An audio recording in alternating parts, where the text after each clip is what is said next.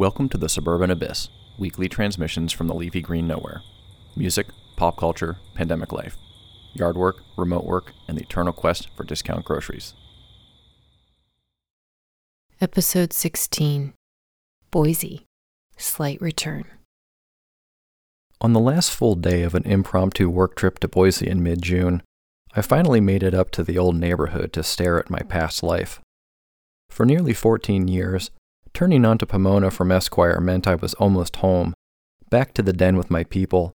and making the turn in a car that wasn't mine to go look at a house we no longer owned was a strange, surreal experience at the end of a week of emotional dissonance. It took me a few days to get my bearings, and I don't know if I ever really got there, ever really arrived in Boise entirely before it was time to leave again eight days later. The trip was booked on short notice using a COVID flight voucher from a canceled college reunion weekend. Like everyone else waiting out the pandemic as a family, Erica, Magnolia, and I have spent so much time together over the past fifteen months, and I had grown so accustomed to life in the spaceship and the inertia of doing nothing and going nowhere, that finding myself suddenly in motion, alone, doing something big and going somewhere far away without my wife and daughter,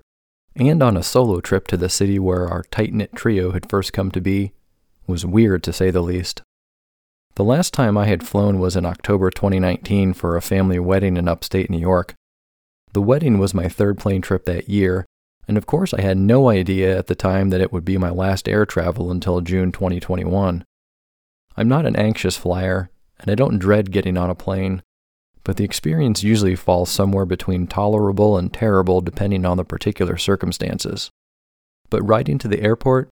walking through the terminal, feeling the plane lift off ground I had not left in nearly a year and a half, it was all thrilling in a giddy first-time flying sort of way, and the minor annoyances that typically accompany a day of flight were obscured by excitement for my first out-of-state trip since we moved to Ohio in the middle of the summer twenty twenty COVID surge. Flying to Boise felt like emerging from a cocoon.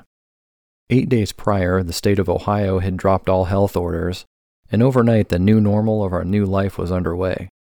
Out in a world we had barely explored since moving, the masks were off, the temperature guns were holstered, the benches were back in place in front of the Costco hot dog counter. In every direction you looked, there were people everywhere, getting used to living their lives again and getting their wiggles out wherever and however they could. I barely had time to adjust to this shift, let alone participate in it, before I started packing my suitcase for Boise. The reports from our former city indicated a similar change in attitude and behavior was taking place two thousand miles away, but I still didn't know what to expect when I landed in Boise on a hot and sunny Thursday afternoon. Shortly after arriving, having reconnected with my brother in a work world I had only seen through Zoom since August, I took a short walk through downtown, my head in a daze of post-flight fatigue and sensory overload. Whenever she flies, Erica talks about waiting for her soul to catch up with her, and this walk was my attempt to slow down and allow mine to find its way back to me. As I strolled by old haunts and new storefronts, past the familiar and the foreign, it became clear that it could take me a while to feel right, to feel present. I had touched down in the new, unmasked world in a sense, having sidestepped the transition in my alternate suburban reality, and perhaps I was not quite ready for all of it, at least not before some bourbon, a deep night of sleep, and a long morning run, all of which helped by degrees, but did not free me from the disorientation that had overtaken me after stepping off the plane. It helped to wake up on a Friday with something normal to do. The main purpose of the trip, besides cashing in on a flight voucher, was work, and to be there in person for a big weekend event, and as preparations started side by side with co-workers at the Record Exchange, I felt myself shaking off the travel, reuniting with my soul, and locking into rhythm with my surroundings. It was good to see people and step into city life again. Boise may not be New York, and we've been to downtown Cleveland a few times since we moved, but our exposure to day-to-day urban life, even on a mid-market scale, was more or less shelved when we relocated to Hudson, Ohio, population twenty-two thousand. And downtown Boise was positively bustling on Friday night when I went to Space Bar to hear a friend D J. Since moving to Ohio, I had been in an actual bar once, pre-vaccination, social distance style, and only for a weekday happy hour cocktail to toast my friend Kyle's birthday. sitting at Keppner's in downtown Hudson that late March afternoon, pitched between the daylight streaming in from Main Street and the dank emanating from the depths of the bar's interior, we could count the number of customers on one hand, and all of us had masks dangling from our ears as we sipped drinks under the low din of T V sports. Space Bar three months later in a post-vax city of two hundred thousand was a different planet. Bright lights, booming bass, a throng of bodies breathing in and breathing out the unfiltered Friday night air. I was by myself, alone in a crowded room, and if I had yet to accept the new normal, and at that point I'm not sure I had, this was the time to do it, because I had plans in public nearly every night over the next week with family and friends I had not seen in person in nearly a year. But first I needed an exhale, and I found it there via one-player pinball, feeling like a ghost while the weekend world swirled around me undisturbed. It was right where I needed to be at that moment. And I was right back there the next night, but in a much different setting. In the D J booth with my friend Jono, our first time spinning since early March of twenty twenty, and Space Bar was filled with friends and familiar faces who had made a point of being there. For as scattered as I felt walking down the Space Bar stairs with my backpack of records, wondering how it would go and who I would see, and how I would react to so much stimuli after so many months of relative solitude, I was able to sink into the experience effortlessly, float with the evening as it unfolded, and in fleeting moments it felt like we had never left Boise for Ohio, like the pandemic had never happened, that life had never been put on pause for anyone.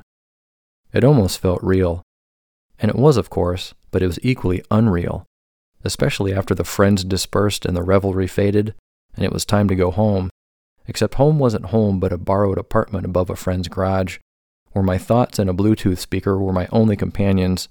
and I woke up every morning wondering where the hell I was, half expecting to be back on Pomona next to Erica in our tiny corner bedroom bordering the driveway.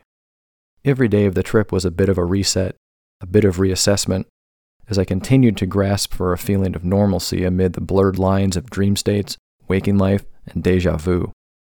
On morning runs in the foothills, as I shook off the spirits from the previous evening and tried to make sense of where I was and where I had been just one year ago, I thought about how often I felt like a tourist while living in Boise, knowing we wouldn't be there forever, and how, despite all the friends we made and the personal growth we manifested, I never really let myself settle in over those fourteen years.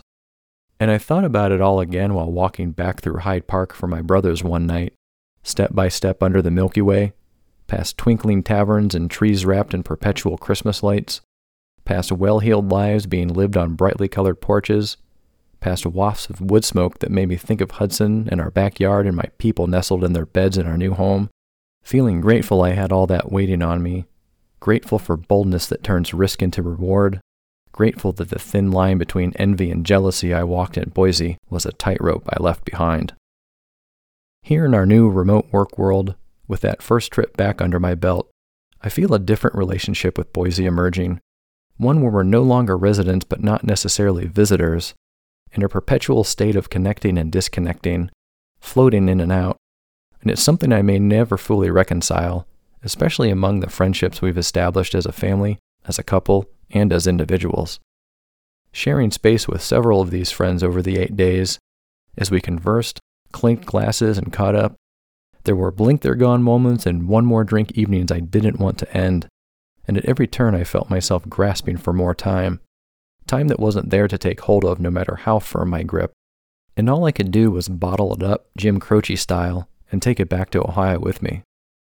Work may be the glue keeping me bound to Boise every day,